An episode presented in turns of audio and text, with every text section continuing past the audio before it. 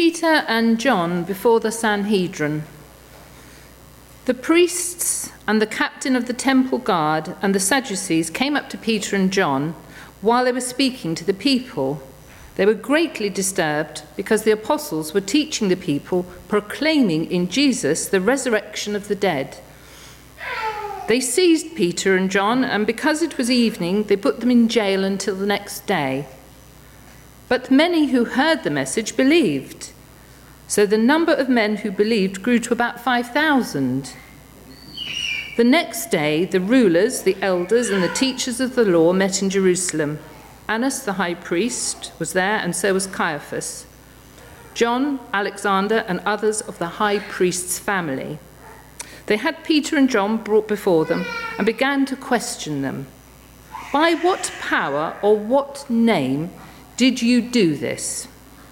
Then Peter, filled with the Holy Spirit, said to them, Rulers and elders of the people, if we are being called to account today for an act of kindness shown to a man who was lame, and are being asked how he was healed, then know this you and all the people of Israel, it is by the name of Jesus Christ of Nazareth, whom you crucified, but whom God raised from the dead that this man stands before you healed. Jesus is the stone you builders rejected, which has become the cornerstone. Salvation is found in no one else, for there is no other name under heaven given to mankind by which we must be saved. When they saw the courage of Peter and John and realized that they were unschooled, ordinary men, they were astonished and they took note that these men had been with Jesus. But since they could see the man who had been healed standing there with them, there was nothing they could say. So they ordered them to withdraw from the Sanhedrin and then conferred together. What are we going to do with these men? They asked. Everyone living in Jerusalem knows they have performed a notable sign and we cannot deny it, but to stop the thing from spreading any further among the people, we must warn them to speak no longer to anyone in his name. Then they called them in again and commanded them not to speak or teach at all in the name of Jesus. But Peter and John replied, Which is right in God's eyes, to listen to you or to him? You be the judges. As for us, we cannot help speaking about what we have seen and heard. After further threats, they let them go. They could not decide how to punish them because all the people were praising God for what had happened. For the men, for the, for the man who was miraculously healed was over 40 years old.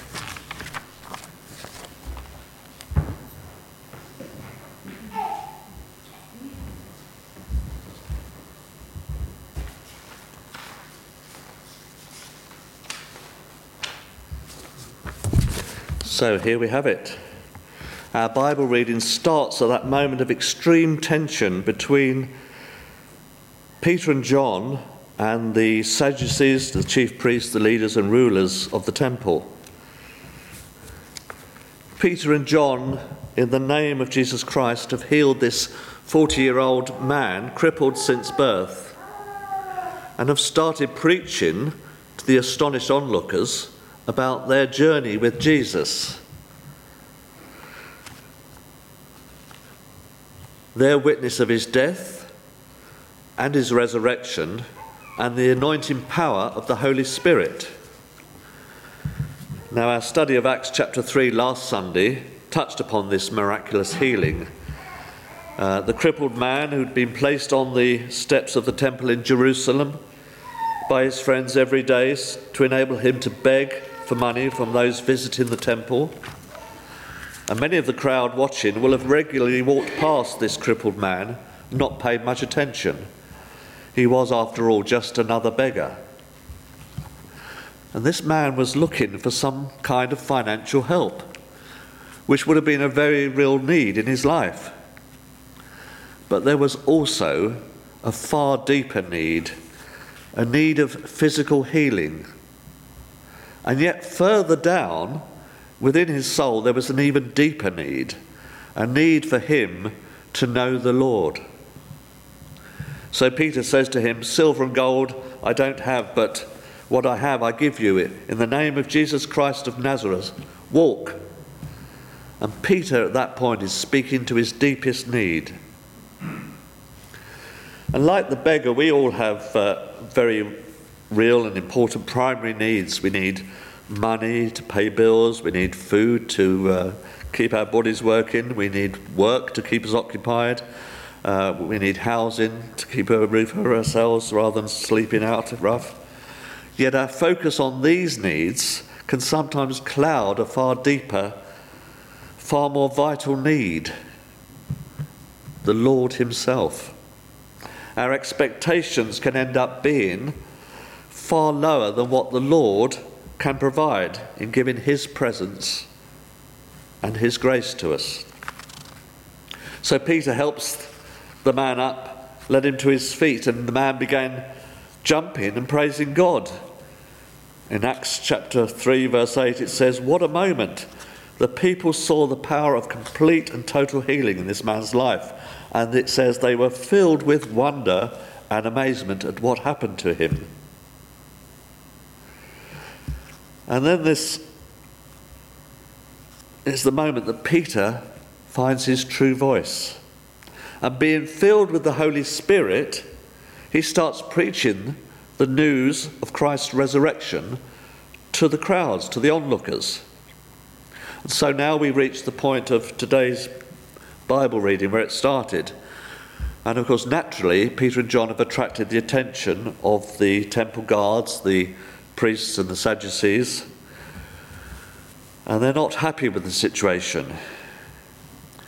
Now, just to understand uh, the position these rulers held, you have the elders, teachers of the law, they made up this Jewish council. It consisted of 70 members Sadducees, Pharisees, the priests, plus the current high priest who presided over the group. The Sadducees held a majority in this ruling group. Uh, they were really the wealthy, intellectual, powerful men of Jerusalem. But the Sadducees did not believe in the resurrection of the dead.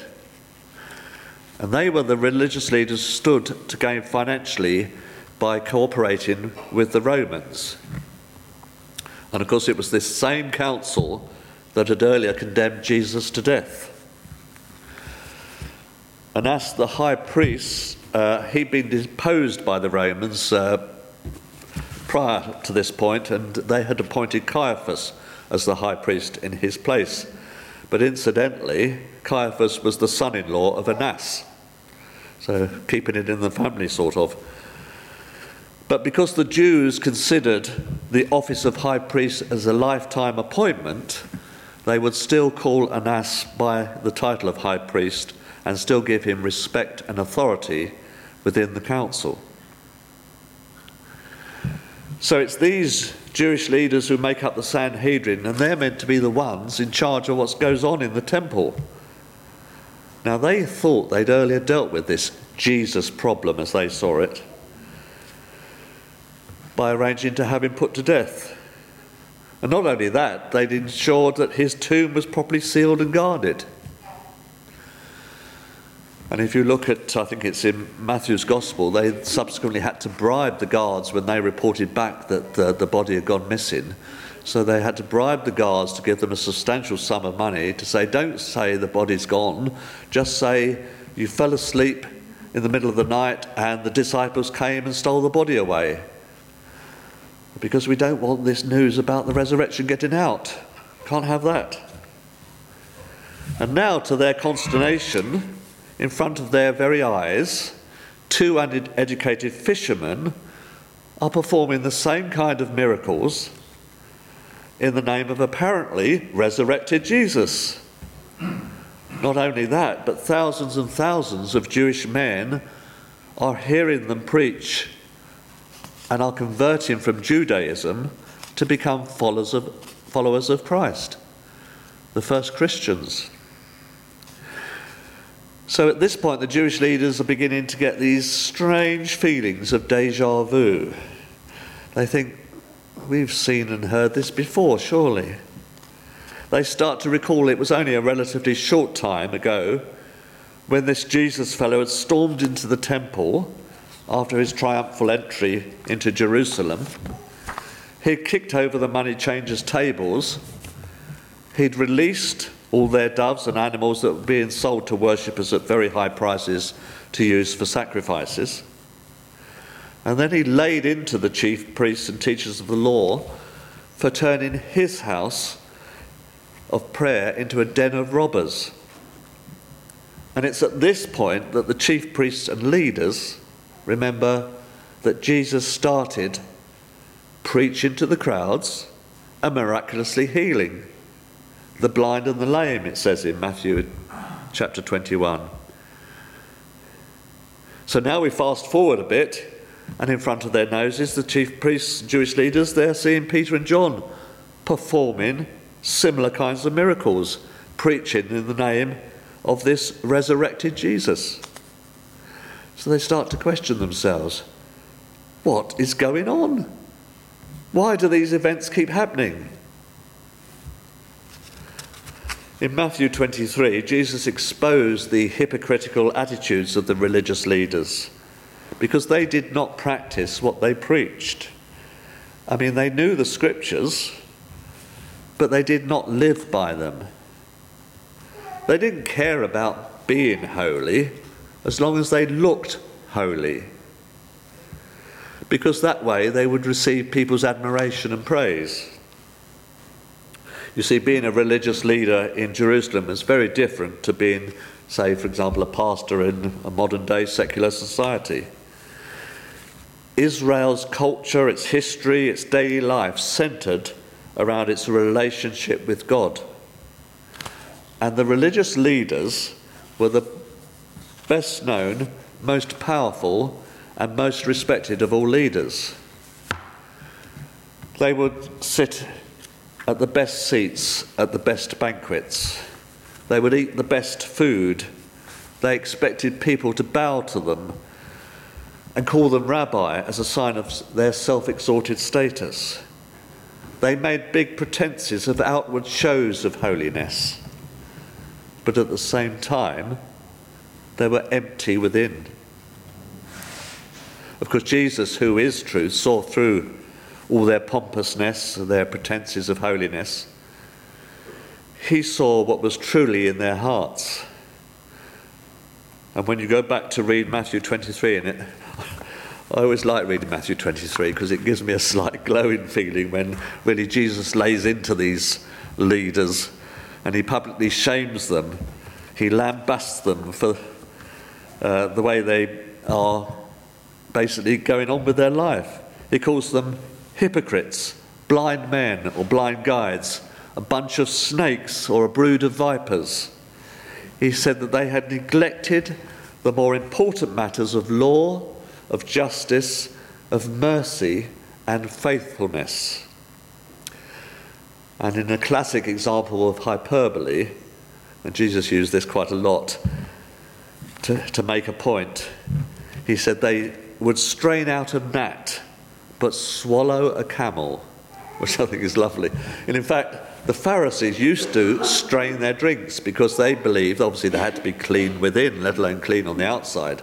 So they didn't want any unclean item within their drinks. So they would strain their liquids. And if a fly or a gnat got in, obviously they could strain it out so that they only consumed what they regarded as clean fluids. But of course, Jesus is saying, you know, you go to the lengths of this minute detail of straining out a gnat, but in the meantime, you've swallowed a camel. camel also would be an unclean animal. And so when this group of religious leaders sent Jesus to die, they thought, problem solved.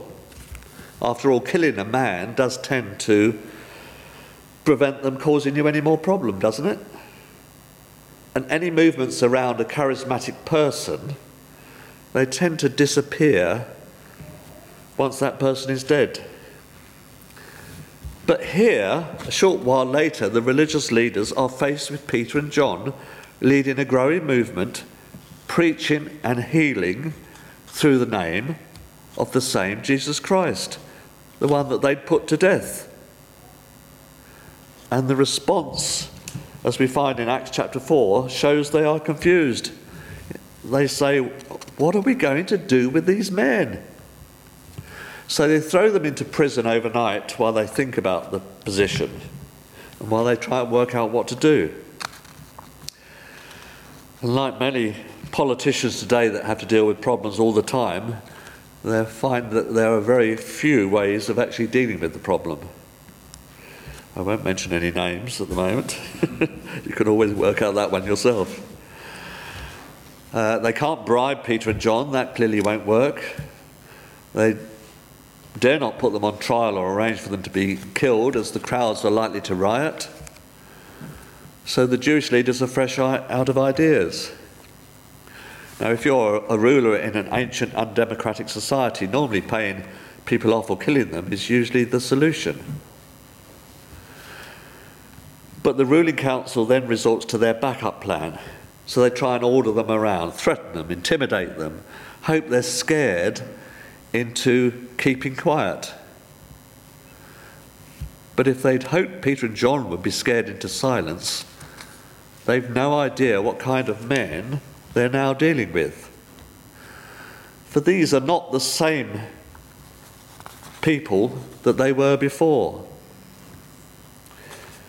in the Gospels prior to Jesus' death, we tend to see Peter, don't we, as a, a rather impetuous character, a bit brash, certainly enthusiastic, tendency to act first without thinking things through. But most importantly, when it came to the crunch, when Peter needed to stand up for Christ, he completely failed him. After they came to arrest Jesus, Peter ran away. And when Jesus was being held prisoner and facing death, Peter denied knowing Jesus three times. Peter talked a good talk, and when the going seemed good, he was keen and enthusiastic. But when things turned bad, he failed the real test of commitment and loyalty. Peter sought to save himself before standing up for his dear friend Jesus. But Jesus never gave up on Peter, not after the resurrection, not on the cross. Jesus' words on the cross, he said, Forgive them, Lord, they do not know what they do. And I wonder, was that also meant for Peter? He hadn't killed Jesus, but he'd gone back on the commitment he'd promised to his friend.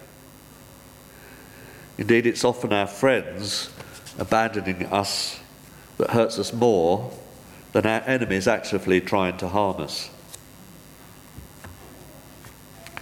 So, after the resurrection, Jesus practiced exactly what he preached during his ministry.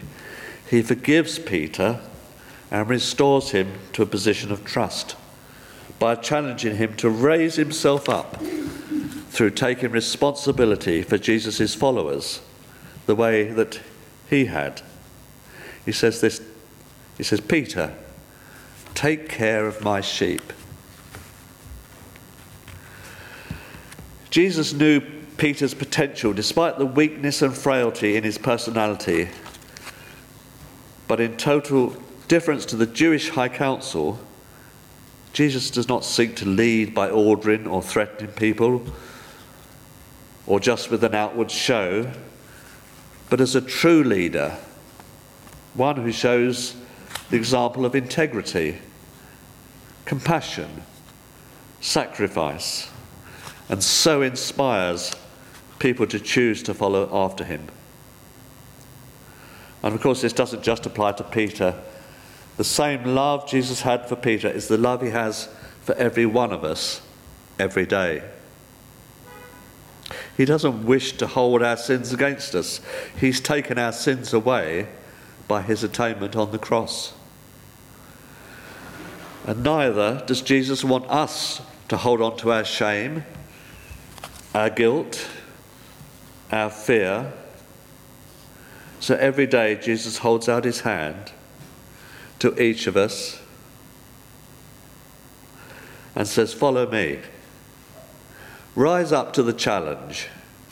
Be a little more like the person your best moments show that you can be. Follow me, not on your own, because you'll never be on your own, but with God's help and with grace and filled with the power of the Holy Spirit and his unfailing love. And so Peter stood up a bit taller, allowed himself to be inspired to rise to the challenge, to take responsibility for that community that he had around him. So now, standing before the same council that condemned Jesus and being threatened, being commanded, and with genuine reason for fear of their own lives, this time Peter is different. He's certain, he's clear. Now, he may have felt fear inside. I mean, they are human after all. But their conviction was so great that it overwhelmed their fear.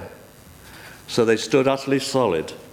Their heads were held high, their backs were straight, and they spoke the simple and utter truth. No embellishment, no beating around the bush, just the plain truth. And in Acts chapter 4, verses 8 to 12, it records what happened. It says, Then Peter, filled with the Holy Spirit, said to them, Rulers and elders of the people, if we are being called to account today for an act of kindness shown to a man who was lame, and are being asked how he was healed, then know this you and all the people of Israel, it is by the name of Jesus Christ of Nazareth, whom you crucified, but whom God raised from the dead, that this man stands before you healed. Jesus is the stone you builders rejected, which has become the cornerstone. And that quote comes from the Psalm, Psalm 118, verse 22. And he goes on Salvation is found in no one else, for there is no other name under heaven given to mankind by which we must be saved. And in verse 20, Peter continues by saying, As for us, we cannot help speaking about what we've seen and heard. And the ruling Jewish council can't believe it.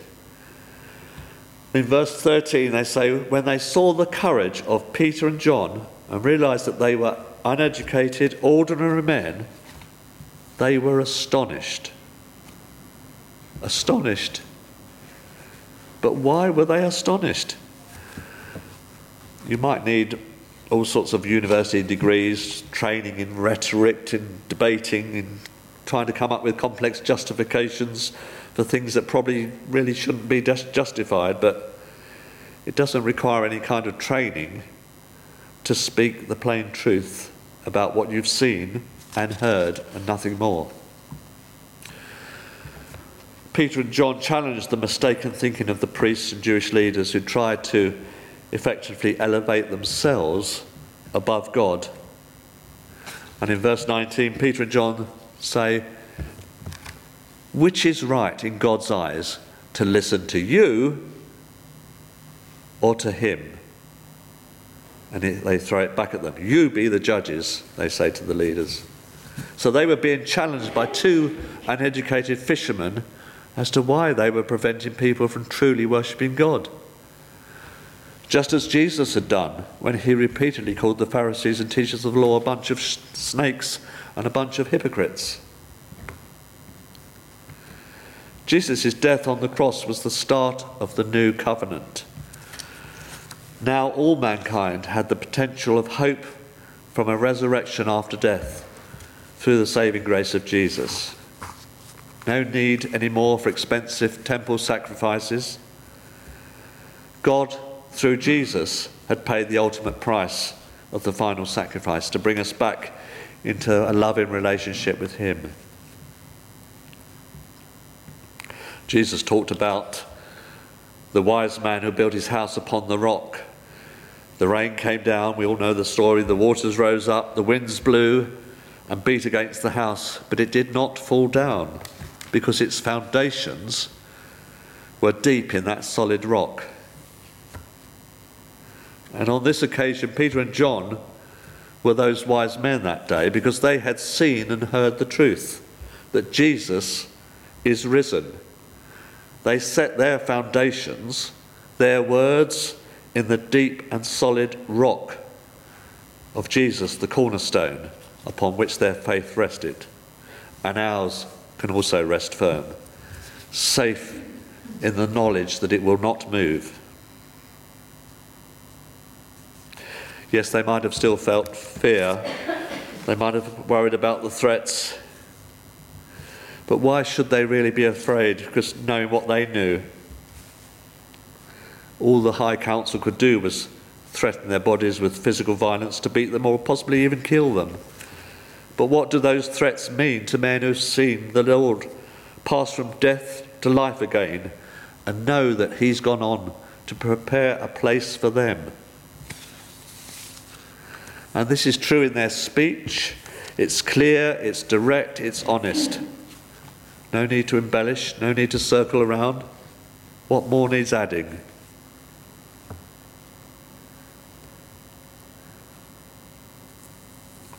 There's an old hymn that we don't sing much these days, but it says, Stand up, stand up for Jesus, you soldiers of the cross. Lift high his royal banner, it must not suffer loss. From victory unto victory, his army he shall lead, till evil is defeated and Christ is Lord indeed. God's Holy Spirit and the truth of the resurrected Jesus give us power to speak boldly. Therefore, God is calling each one of us to put on our gospel armour, to keep watch with constant prayer, and where duty or danger calls, to be never failing there. Lord, give us the courage to speak truth to power. Let's just bow our heads in prayer.